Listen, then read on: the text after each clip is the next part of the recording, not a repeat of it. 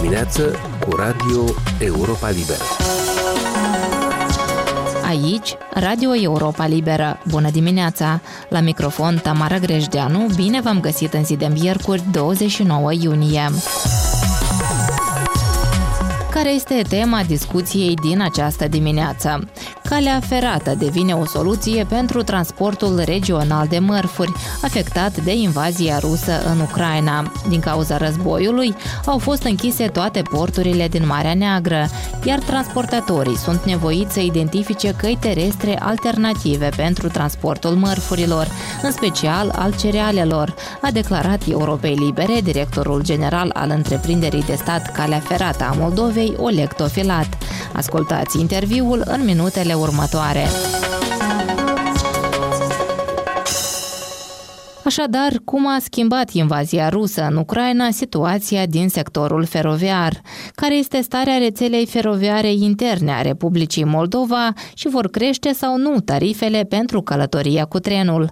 Sunt câteva din întrebările la care a căutat răspuns colega mea Valentina Ursu în discuția cu Oleg Tofilat, directorul general al întreprinderii de stat Calea Ferată a Moldovei.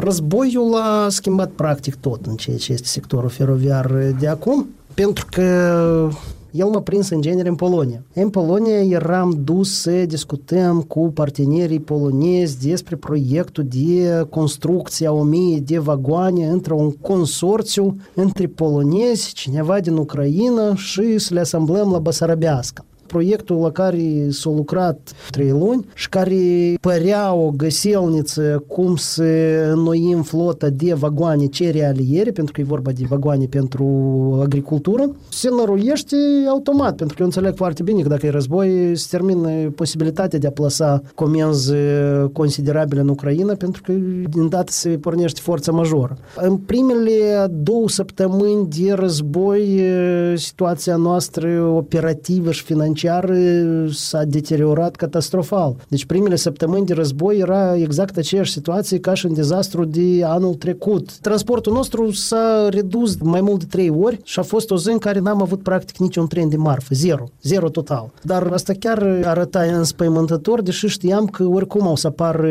oportunități pentru că o leacă altfel se simțea întreprinderea în martie decât cu un an în urmă. După care au început primele schimbări în lanțurile logistice. Primele schimbări au venit odată cu minereul de fier pentru galați, că lor le trebuia mai repede să ajungă la uzină și peste vreo câteva săptămâni au început și celelalte livrări de tranzit și în rezultat, dacă luna martie a doua jumătate s-a înfiripat totul, atunci în luna aprilie noi deja aveam niște volume record de transportate. Luna aprilie, mai și mai bine decât aprilie. Și în iunie? E ceva mai puțin decât în mai, din de anumite ce? cauze obiective. Care sunt cauzele obiective? Este un blocaj mare în transport și un haos pentru că sunt mult prea mulți jucători. Într-al doilea rând, s-a redus și mai mult cererea pe transport intern și pe importuri și pe exporturi. Deci piața locală suferă. Însă e destul de clar că acest război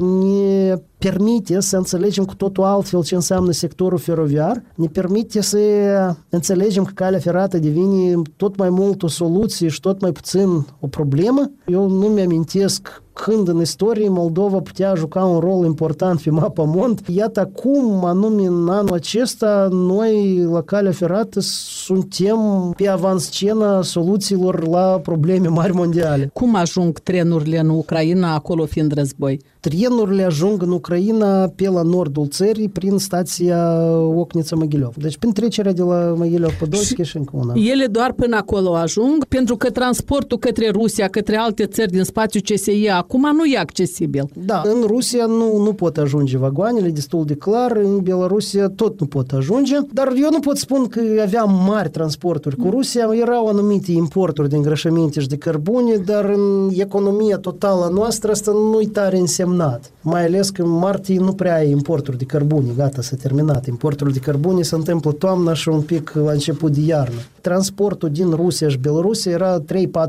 din total transport marfă care îl avem noi. Când Ucraina, pe vreo două treimi cel puțin. Adică pe filieră asta nu era cel mai strașnic.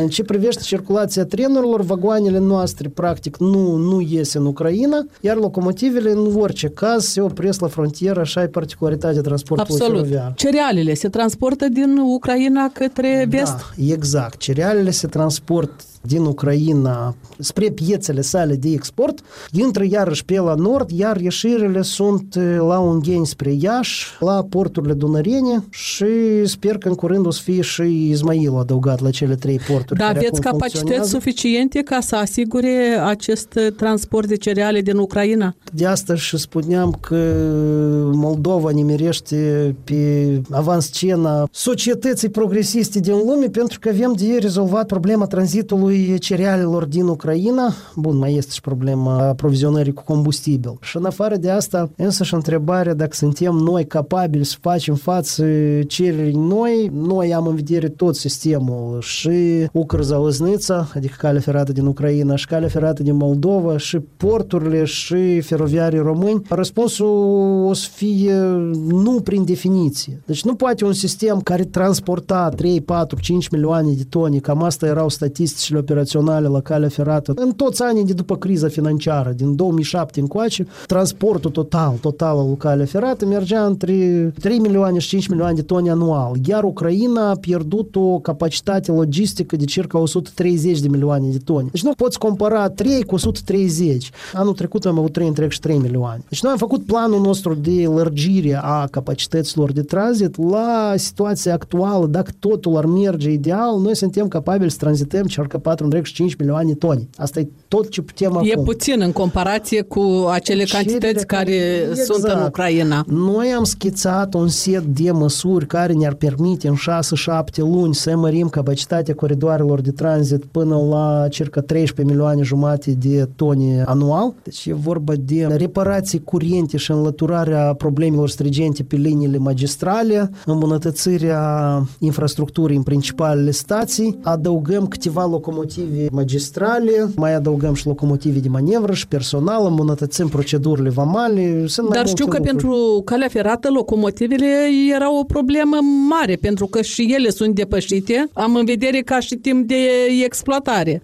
Exact așa, însă în uh, 2020 au fost uh, recepționate 12 locomotive noi nouți uh, produse în Kazahstan de General Electric și asta a ușurat un pic problema, însă aceste 12 locomotivele sunt exact pentru piața internă care o aveam, care abia să înfiripa și ele asigurau cam 75-80% din necesitățile pieței interne. Acum când a venit o cerere foarte mare, clar că ele nu sunt suficiente și anume de asta este nevoie ca să atragem tracțiune suplimentară, probabil în primul rând din partea ucrainenilor. Acest lucru aduce profit acum căilor ferate și rezolvați o parte din problemele financiare cu care se confrunta CFM-ul. Dintr-o parte, da, din altă parte, aceste încasări sunt compensate din nefericire de costurile care au crescut foarte simțitor. În primul rând e vorba de combustibil, într-al doilea rând e vorba de alocări sporite pentru a ține căile de tranzit într-o stare cât de cât acceptabilă rigorilor de siguranță. Pentru că trebuie să înțelegem că de la independență încoace s-a investit mult prea puțin în uh, reparația infrastructurii feroviare și Cât timp i-ar trebui căii ferate din Republica Moldova să fie modernizată, să fie adaptată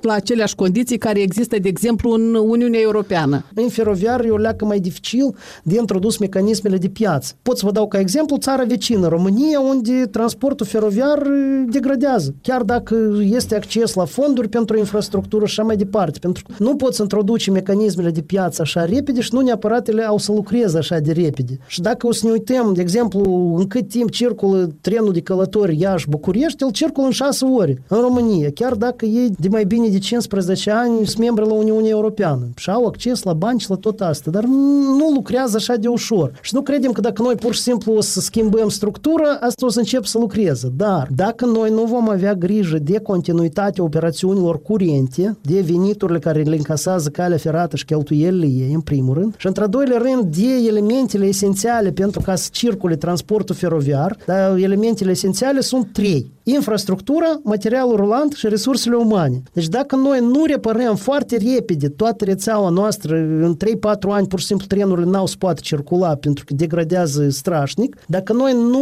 modernizăm urgent flota de vagoane, în 2-3 ani noi nu vom mai avea vagoane care se încadrează în termenul de exploatare și fix așa de urgent noi trebuie să modernizăm flota de locomotive de manevră, care toate sunt de vârsta mea, din păcate. Dar în toate astea trebuie făcute investiții enorme. În toate astea investițiile sunt cam de un miliard de euro, grosomodo. De unde bani? Și nu este nimic strașnic în asta. De unde bani? Dacă ar exista o viziune comună la nivel de autorități publice, n-ar fi nicio problemă. Deci infrastructura trebuie să fie finanțată din fonduri publice, iar materialul rulant trebuie să fie finanțat din fonduri private sau quasi-private. Deci vagoanele trebuie să aparțină exportatorilor, locomotivele trebuie să fie finanțate de către băncile private, probabil, la fel și locomotivele de manevră, iar liniile de cale ferată, stațiile, gările trebuie să fie finanțate Apropo, din bani stațiile publici. sunt și ele într-o situație deplorabilă. Asta e situația. Unele sunt într-o stare mai simpatică ca gara centrală Chișinău, care în principiu e una dintre clădirile publice, probabil cea mai bine întreținută, unde cu drag acum uh, găzduim diverse evenimente și chiar se bucură de o popularitate în rândul organizatorilor de diferite măsuri. Dar avem și gări care urmează să găsim soluții cum să le facem mai frumoase, să le punem în valoare. Apropo tot despre modernizare, de ani buni se vorbește despre schimbarea ecartamentului la hotarul moldo-român. Cât timp trebuie să mai treacă ca să fie rezolvată această problemă? Iarăși e vorba de a fi rațional și pragmatic, a înțelege ce înseamnă ecartament și la ce îți prinde bine. La momentul actual, calea ferată este un pacient foarte grav bolnav. Iar ecartamentul european e ceva ca o cravată sau niște unghii prea lungi. Dacă avem un pacient grav bolnav, noi nu ne gândim să-i tăiem unghiile, noi ne gândim să-i tratăm uh, principalele probleme. Ecartamentul european, în primul rând, este necesar pentru traficul de călători. În primul rând. Da, pentru că se așteaptă acolo peste o oră. Da, dintr-o parte, din altă parte, chiar dacă ajungi în Iași în două ore, să zicem, oricum, până la București, de la Iași, ajungi în șase ore. Și asta nu e bine. Ecartamentul european trebuie să vină odată cu includerea Moldovei în coridoarele de tranzit europene, de marfă și de călători ca să fie adusă în regulă infrastructura care conduce spre Moldova și ca să fie adusă în regulă infrastructura care merge din Moldova mai departe. Deci linia Chișinău-Ungheni cu ecartament european nu, nu ne dă practic nimic. De ce? Pentru că Moldova arată așa că ca să mergi de la Bălț la Giurgiulești, tu ai de trecut pe traseul Chișinău-Ungheni. Deci nu poți să mergi de la Bălț până la Ungheni pe ecartament larg, ca pe urmă să treci pe el îngust. Înseamnă că trebuie să ai de la Chișinău la Ungheni și larg și îngust, cu excepția cazului dacă schimbi toată țara pe îngust, dar asta ar fi probabil o inepție destul de mare pentru că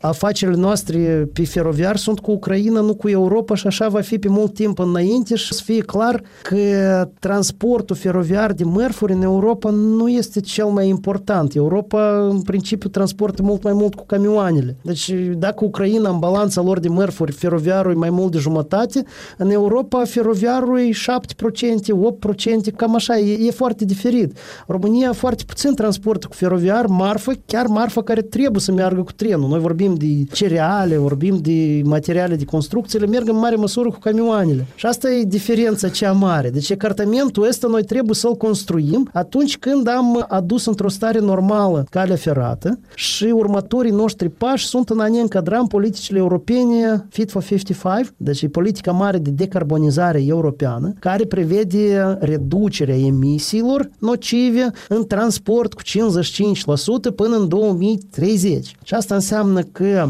călătorii trec de la aeronave și de la autocare personale la tren, iar mărfurile trec de pe camioane, pe tren și pe căi navigabile interne. A fost Oleg Tofilat, directorul general al CFM. Doamnelor și domnilor, aici se încheie emisiunea noastră matinală. Eu sunt Tamara Grejdeanu, vă mulțumesc pentru atenție și vă doresc o zi plină de spor în continuare. Puteți asculta emisiunea noastră pe posturile de radio obișnuite, dar este accesibilă mereu pe internet la adresa moldova.europalibera.org, rubrica Radio. Vă mai recomandăm să ne urmăriți pe Facebook, Instagram, YouTube, alte rețele și platforme. Aici e Radio Europa Libera.